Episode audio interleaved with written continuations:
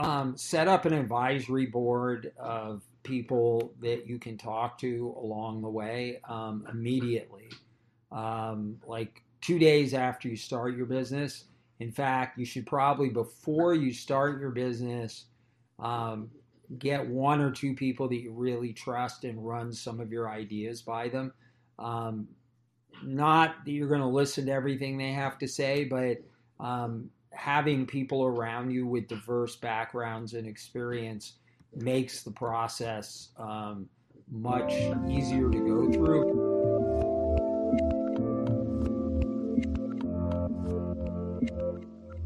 Hey everyone, this is Devin Miller here with another episode of The Inventive Journey. I'm your host, Devin Miller, the serial entrepreneur that's grown several startups into seven and eight figure businesses, as well as the founder and CEO of Miller IP Law, where we help startups and small businesses with their patents and trademarks. If you ever need help with yours, just go to strategymeeting.com and we're always here to help. Now, today we have another great guest on the podcast, Jeremy Smith. And uh, just as a quick introduction to Jeremy, so uh, was educated uh, educated to value his family, um, and as he got going, uh, one of the things he uh, found out kind of growing up was to he read a lot of books about stocks and investments in that section of the newspaper, and um, educated himself on that. Um, and then as he was going through high school, got uh, bored really quickly, and so um, around that time, he was also he started running a concession stand as an entrepreneur endeavor with the family graduated high school, got into a sales position at an ad agency, worked for them for 22 years, um, started a business with his brother that he got into, sold that business, and learned that he never wanted to sell his business again. So, with that much as a introduction, welcome on the podcast, Jeremy. Thank you. Thanks for having me on your uh, program. Thank you. Absolutely. So, I just ran through a, a, a or I just condensed a, a, much longer journey into about 30 seconds or so. So let's unpack that a bit. So tell us uh, how your journey got started reading the, the stock and investment section in the newspaper as a kid. Well, you know, it was, um, I was always a little, uh, you know, we came from a quirky intellectual family that um, uh, was very into reading um, books, magazines, newspapers, and um, there were two things that I really loved um, the weather, and um, I used to try and compete with our local weatherman on TV to see if I could out forecast him. And mm. so I, I learned how to read the bars in the newspaper, uh, the weather bars, because um, today it's very different. You don't get the same sort of information that you used to get in a printed newspaper. So the New York Times um, would print the entire uh, U.S. map and would show you all the um, barometric pressure and the bars and the lows and the high pressure systems. And then with when it came to stocks, I you know I became fascinated with um, the stock market and that you know the it used to be about like the Sunday paper, uh, the business section the stocks alone was about an, a 16 page uh, um, part of the newspaper because it displayed all the stocks and the, the latest quotes, the highs, the lows. And um, I was fortunate enough in junior high school to take a, a class that was offered to us, which was on the stock market. And I um, started uh, buying stocks when I was 13 years old and um, my first lesson was never use a broker, um, which at the time when I was 13 years old, uh, you just you didn't have an option. There was no Charles Schwab. Um, there was there was no internet. So well, there was, but we didn't know about it. It was under the Defense Department, so no one really knew about it. But so we we could we we had those options. You went to a broker, and I had done all my research. Uh, found this company called Bowmar, um, which uh, they pretty much invented the calculator. And I thought, wow, that was a pretty cool item. I think this company could be really successful. And the stock was around four or five bucks at the time. Mm. And I went with my mother because you, you know, you, you can't, as a minor, you can't go in and buy stocks even with a broker. And my mom and the broker convinced me. Um, well, I, I would. They really shoved Pan Am Airlines down my throat, and I I learned that you know, brokers have their favorite stocks, and really, they're just salespeople, stockbrokers um, mm-hmm. with a different title, most of them. And so they convinced me to buy Pan Am, which went from I bought it at ten and a quarter, went up to ten and seven eighths, and over the next ten years never went any higher. And um, then they went bankrupt. And so um, as to where Bowmar went from like six to eight dollars a share to 120 bucks, and um, uh, so I called that one right. And then I I realized that if you do your own research um, and really study things, that you can figure things without so-called experts on your own. And so I that was kind of became my guiding principle for life in general with um, uh, with things is that you know education whether you go to college or you don't go to college there's no excuse for not being educated. And so um, the more educated you are the more options the more knowledge you have uh, the more opportunities come your way. And so i've always lived my life that way. That's awesome. No i think that uh, definitely is a, a great uh, approach to take with life. So so you go, you know, you get into a bit of stocks and investing, and you get some good advice, get some bad advice, but you kind of get uh, some initial education. You go throughout high school, you graduate, and I think you said right uh, right after graduation, you took a sales position at an ad agency. Is that right? Yeah, my mom had passed away. Prior to that, we were working for her concert company, and that's how we got into the concession stand business. Was um, my mom needed somebody to she was having problems with the employee that managed the business, and she asked my brother and I to take over and run the concession stands at the concerts. And that's really my mom was really my first uh, the first entrepreneur I knew, and you know she took us through the whole process of profit and loss, and you know how the difference between a five percent and a ten percent amount of ice in um, a, a Coca Cola or, or beverage. Uh, uh, plastic container can um, net you an extra dollar fifty to two dollars per every one you sell. And so, um, you know, we started learning about those things. And then when I was, um, after my mom passed, I um, joined a small typography company and um, started working for them, selling to ad agencies, and then got involved in the ad business as well. And and did that for quite a while. But I, I, I worked for a gentleman named Drew Andreessen who really was um, one of the first entrepreneurs outside of my mother that really I spent 22 years there. So I, I learned a lot about marketing and design and working with some of the greatest designers on the West Coast. Um, you know, some of them like Keith Bright, you know, who did the the uh, the Summer Olympics uh, graphics for um, the uh, in LA, and then um, you know it's done major airlines, food packaging design like Saffron Road. I just learned a lot. I mean, you know, it's it's you know you're around these people, and it's a free education. Spending time with these people, going to lunch with them, and figuring out what their approach to design is, and, and communications, and how they run their businesses, and and and so it it kind of was like going to college, but I was getting paid. Hey, well, that's a great way. You get the education and you make money doing it. So that definitely sounds like a great yeah. way to do it. Now, you stayed, I believe, with the same ad ad agency for about 22 years. Is that right?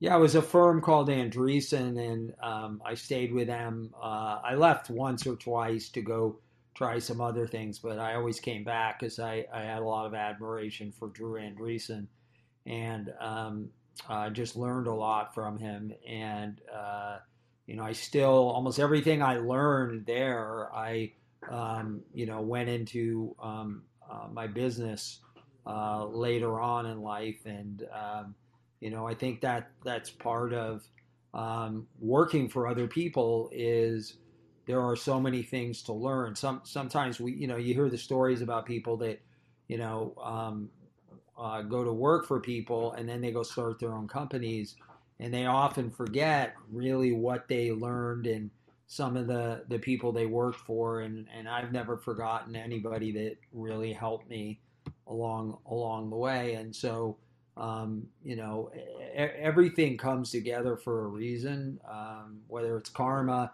whether it's luck whatever your belief system is.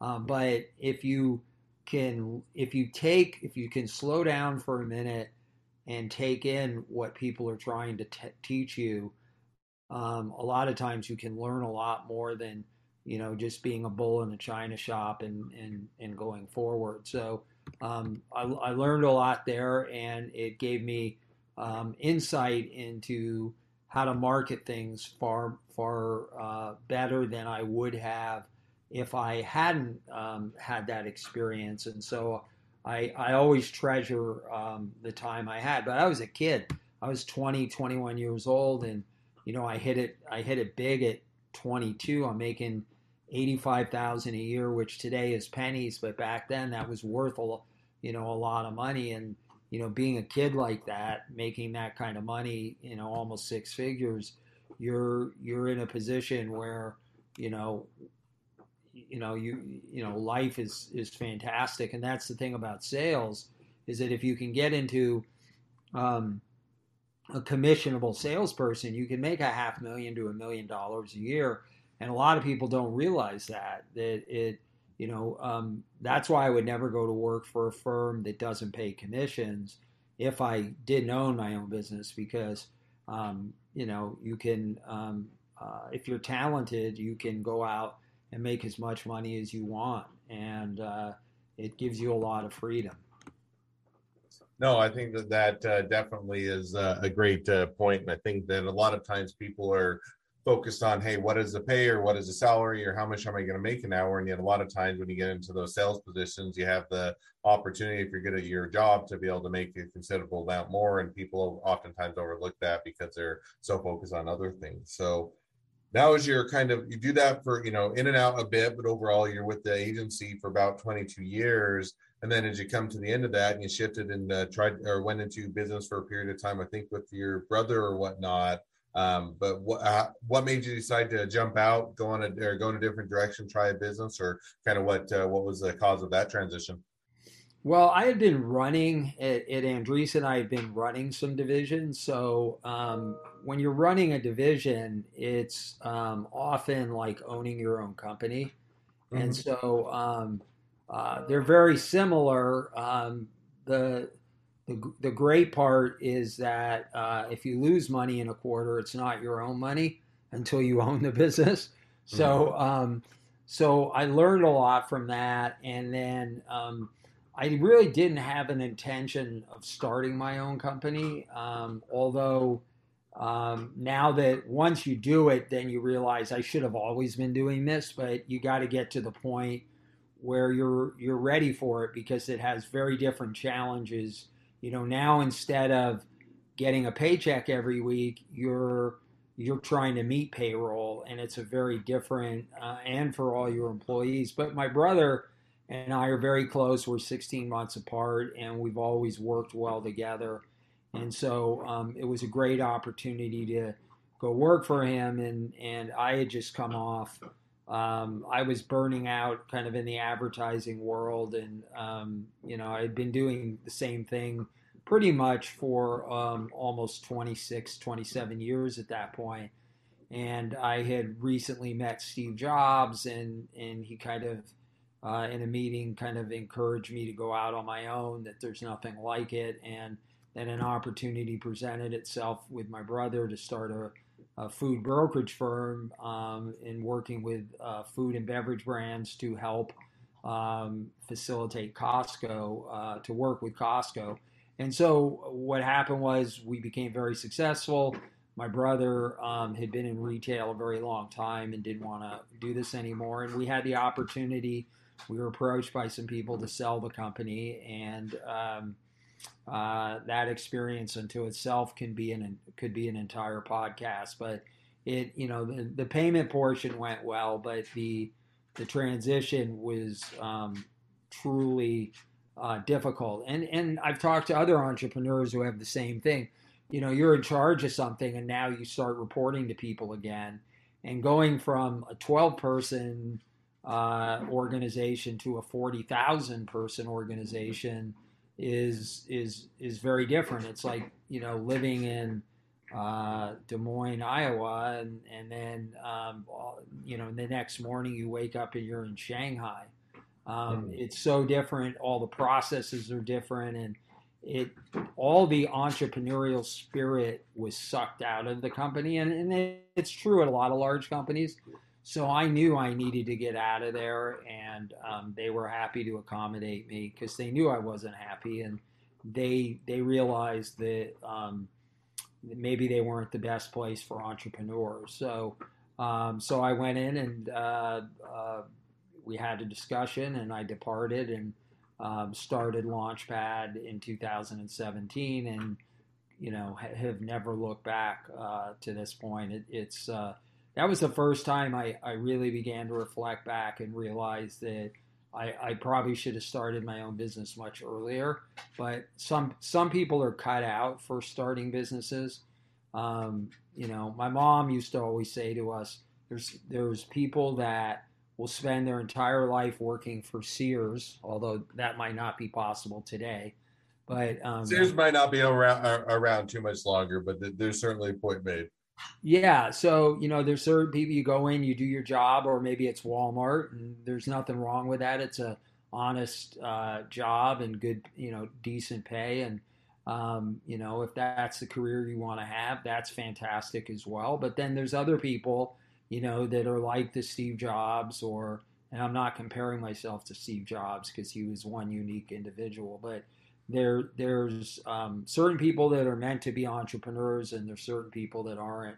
And um, if if you do have the the cut for it um, and can withstand the stress and the loneliness sometimes because you know you're you know when you make a mistake it's all on you and when you're successful it's all on you but um, you know, failure is also an important part of of learning. You don't you don't learn from uh, uh, success the same way you learn from failure. It's a very different experience. And with I was reading this article by George uh, uh with an interview with that, the actor George Clooney, and he said that he's learned so much more from failures, and he's so happy that he failed early on in his career because he wouldn't have known. Because he said if he, when he looks back at his career, he, he learned nothing from the successes. He he learned everything from the failures, and so um, all of those things go into rounding out, I think, the character of the individual um,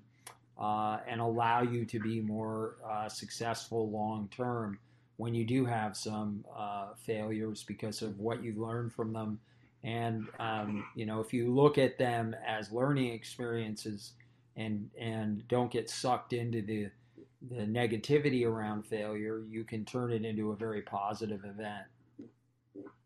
No, I, I definitely think that uh, makes uh, makes a complete sense. So now we we walked through most of your journey. So you, you started out the business with the the brother doing some of that, ended up saying it wasn't the best or wasn't the right fit, got bought out, and so, what or how did that transition, or what did you once as you're coming off of that? And I think that leads into where a bit where you're at today and what you're doing.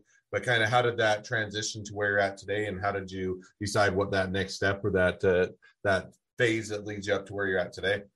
Well, it was getting to the point where um, the company that I was working for um, couldn't stand me, and I couldn't stand them, and so um, um unfortunately, I'm a very direct person, and so I, I actually had to confront my boss because I he was saying things to other people that you know this you know the, the acquisition wasn't a good fit, but I can't stand people that don't have the guts to tell you to your face what they're really thinking.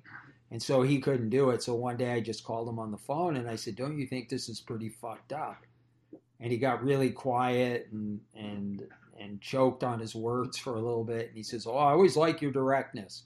I said, "No, you don't. It scares the shit out of you. You want I I hear you want me out of here." And I said, "I'm happy to accommodate you, but I'm not walking out with nothing." You know, meaning that that um, I want additional money to leave. And so we had a long discussion about that. And three weeks later, we reached an agreement. And they, you know, I have to give them credit. They had acquired the company and they allowed me to go back out and compete against them, which um, you know a lot of companies wouldn't do.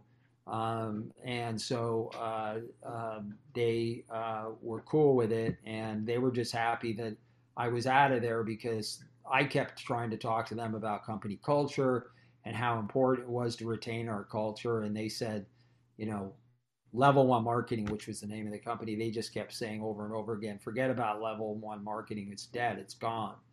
Hmm. And um, uh, I, I, said, well, I, I don't agree. But, um, you know, and, and again, out of that failure came, you know, this new idea. And actually, I pitched them on the idea of doing Launchpad uh, as a separate division within their company. And um, it, you know, it seemed like they were going to move forward with it, and then they said, you know, we're not going to, but if you want to go do that um, on your own, and um, you know, we're happy to do that. So I am thankful that they they did that, and they paid us a fair price for the original company. And you know, sometimes these things don't work out, but again, there were a lot of lessons learned there. You know, if if you know, I've had some people um, want to buy Launchpad, and I'm not ready to retire and sell yet. But mm. um, I would never, I would never stay on um, again. That would not never happen because um, you become too attached to your brand and your identity at the company sometimes, and then to have other people basically um, tell you that it's uh, um, uh, you know that's not how they want to do things. This is how they do it. It's not it's not a good fit, and it's why you know a lot of um, entrepreneurs uh, butt heads with the new group when they stay on. So I, I would you know unless it's a, a 12 month stint, I I wouldn't consider staying on. Like I get helping out on a transitionary period that I would do, but um, uh, I would never stay on beyond that like I like I did previously, and, and it's a hard thing, you know. It, it's uh, you take deep pride in owning your own business and starting it from the ground up, and you know I, I love cars, and I, I I every car I've sold you know, I, I still regret because there were so many good times and memories with it. And it's the same with a business. You know, mm-hmm. when, when you finally give it up, you generally, um, you know, have, I've talked to other entrepreneurs about this. You kind of feel like, you know, what's, you know, you, the, the big question is obviously what's next. And, you know, uh, are you going to miss what you once had? On the other hand, because uh, because the one, of the things that I think is really important is that you know, at first you're all excited and selling it because you get this big check, and you know, and you and and most people don't get to sell their companies, especially family-owned companies, and and um, so you get excited about that, but then, you know, in the end, the money doesn't have the same meaning um, as the love uh, and passion and all of the hard work and sacrifice that you put in for the company getting that big check doesn't make you any happier. Um, uh, you know, you've got to deal if you happen to have.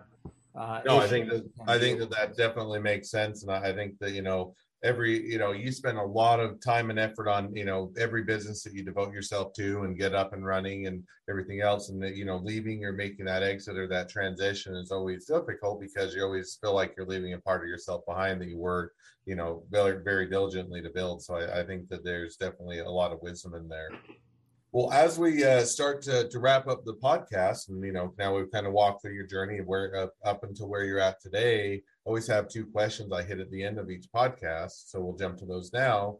So the first question I always ask is, along your journey, what was the worst business decision you ever made, and what did you learn from it? Well, I, I still go back to, uh, for me, I think selling the company was the worst decision um, that we made. Uh, uh, but at the same time, what you also learn from it is there's no way to predict the future. So you don't know going in, you know, everyone said the right things. And so um, I would do, if I were to sell my company again, um, I would do a lot more investigating. I would insist on meeting with people face to face more often, and I would deep, dig uh, much deeper into the company culture um, and not allow them to push the people on to me that they wanted me to talk to because they're only going to have you talk to the best people. I want to talk to some of the other people at, at, at, the company. So I, I would say that that I learned about that. But but lastly, I would say that the most important thing that I learned from all of this is that um, uh, that you should never love what you do. You should enjoy what you do, but love is an, uh, an important emotion that should be reserved for your family and your friends. And um, you can have passion for your business and all that other stuff, but when you start intermixing the word love with your career, um, you're you're basically uh, associating an incredible emotion that's normally reserved for family and friends and you know your wife or your husband and you're you're taking in an, an object that's not even real it's hmm. not alive it's just a business and so it's still important to remember that no matter how important your business is nothing's more important than your family and friends because um, you know otherwise you'll wake up one day with no friends no family and all alone. No, I think absolutely. And I think that, you know, it's an easy one to say on the front end, hey, friend, you know, family is always the most important thing. And then you get into a business and you always are putting out a fire, you're always having, you know, things to deal with. And it's always one of those where life tends to get out of balance if you let it to. And I think that putting that focus on the, the family is definitely an, an important and, and valuable uh, takeaway. So now the second question I always ask is, if you're talking to somebody that's just getting into a startup or a small business, what would be the one piece of advice you give them? Um, be um, set up an advisory board of people that you can talk to along the way um, immediately. Um, like two days after you start your business. In fact, you should probably, before you start your business, um, get one or two people that you really trust and run some of your ideas by them.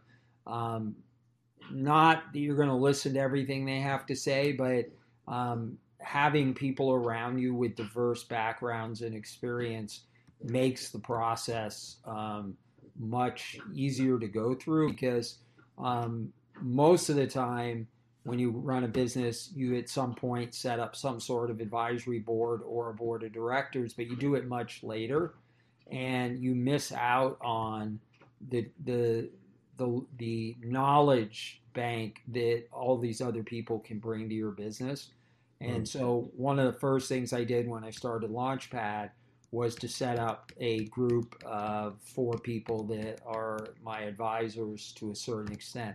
And it, it, it's not just for business. It's it's for all different things. Hey i'm feeling this way emotionally right now about this. Am i getting too tied tied into this? What are your thoughts? Um, you know and and when we were going through the pandemic there were you know um, being able to discuss with them you know what was their opinion what did they think was going to happen how long is this thing going to freaking last um, having them um, was a really valuable experience um, this time around, and I'm I'm glad that um, I set that up at the beginning. I think it's really important for anybody going into business, no matter how small your business is, that you have some people, and they can't be family members. They have to be people that are independent and have strong voices. So. Um, no, and I think that that definitely is a, is a, a great uh, takeaway. In other words, I think whether it's you know partners whether it's employees whether it's mentors you know having someone that that one can you know give a different perspective, a different point of view, um, give you some mentorship, or otherwise uh, give you this a sounding board, if nothing else, definitely is beneficial, especially as you're doing a startup or small business. A lot of times you don't know what you're doing, and you certainly don't feel like you know what you're doing, and so you're you're looking for someone else that they may not know what they're doing, but at least it gives you some direction and some insight as well. So I think that's definitely a, a great take. Well, I think it's also really important when you start looking at if you're going to take money in if you're mm-hmm. going to take an investor in to have those people that have that experience and talk to them about it first because when you take money in if you do it's a very important decision and um, talking to people that have experienced before that can give you some of their share their experiences of what worked and what didn't can really prepare you for doing a better job at it Uh, no, I think that absolutely. So, well, as we're now wrapping up the podcast, um, if people want to reach out to you, they want to be a customer, they want to be a client, they want to be an employee, they want to be an investor, they want to be your next best friend, any or all of the above, what's the best way to reach out to you, contact you, or find out more? Uh, best way is my email address, jeremy at launchpadgroupusa.com or on LinkedIn. Um, you can reach me there. And again, it's the same thing, Jeremy, that, you know, you can look at uh, Launchpad and um, find me on there. I'm on uh, LinkedIn all the time, but those are the two best ways um, to, to uh, reach out to me. Awesome. Absolutely encourage people to reach out and, and connect. Well, thank you again, Jeremy, for coming on the podcast. It's been a fun, it's been a pleasure. Um, now, for all of you that are listeners, if you have your own journey to tell, we'd love to have you on the podcast. So feel free to go to in, uh, inventiveguest.com and apply to be on the show and share your journey. And also make sure to uh, click subscribe, share, and uh, and uh, promote the, the podcast so that everybody can find out about all the awesome episodes and the great journeys um, that are a lot of different startups and small businesses are taking. And last but not least, if you ever need help with patents, trademarks, or anything else with your business, feel free to go to uh, strategymeeting.com, grab some time with us to chat. Well, thank you again, Jeremy, for coming on the podcast and wish the next leg of your journey even better than the last. Thank you. Take care.